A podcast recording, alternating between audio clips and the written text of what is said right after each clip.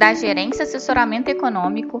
Esse é o seu B B Conexão Mercado, que traz para você as principais notícias e nossas análises do Brasil e do mundo. Sexta-feira, vinte e dois de dezembro de dois mil e vinte e três, sou Clara Cerqueira e vou dar um panorama sobre os principais mercados.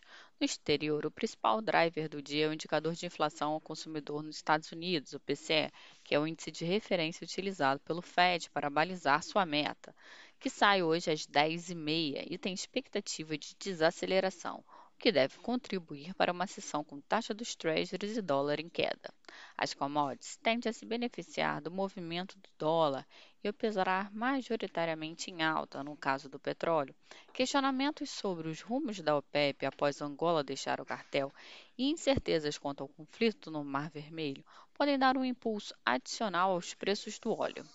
Para as bolsas, a inflação em queda e a perspectiva de alívio no aperto monetário induzem a uma sessão de alta, embora o movimento possa ser limitado por movimentos cautelosos em setores de tecnologia após os movimentos da China para regular o setor.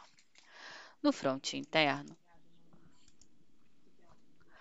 os agentes seguem monitorando a finalização dos trabalhos no Congresso. Hoje, o foco fica para a votação do orçamento de dois mil e vinte e quatro, aprovado ontem na C M O. Ontem, a Câmara aprovou o projeto de taxação das apostas esportivas, incluindo a, a taxação de cassinos virtuais, o que tende a render mais de dez bi em dois mil e vinte e quatro. Agora, o texto segue para a sanção presidencial. A Câmara também aprovou um projeto de lei para estabelecer o mercado regulado do carbono no país, que faz parte da chamada Agenda Verde, apoiada pelo presidente da Casa, Arthur Lira. O objetivo é reduzir as emissões de gases poluentes para o Brasil, cumpre os compromissos multilaterais relacionados ao meio ambiente. Agora, o texto segue para apreciação no Senado. Ontem, o Conselho Monetário Nacional aprovou a regulamentação para a taxação de fundos exclusivos e offshore. A tributação passa a valer a partir de dois mil e vinte e quatro e cotistas terão o direito de optar por pagar o imposto de renda sobre os rendimentos acumulados até trinta e um de dezembro, a uma alíquota reduzida de oito por cento.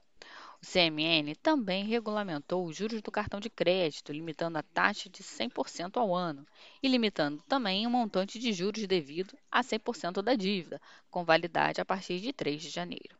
Na agenda de eventos, Campos Neto se reúne com os executivos de banco a partir das onze horas e o ministro da Fazenda, Fernando Haddad, tem café da manhã com jornalistas a partir das nove horas.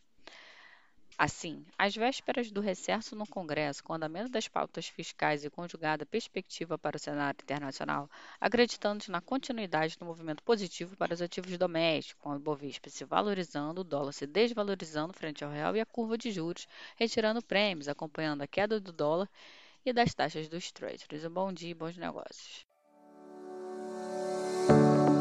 Por fim, lembramos que essas informações refletem somente expectativas e por isso a instituição não se responsabiliza por eventuais perdas financeiras.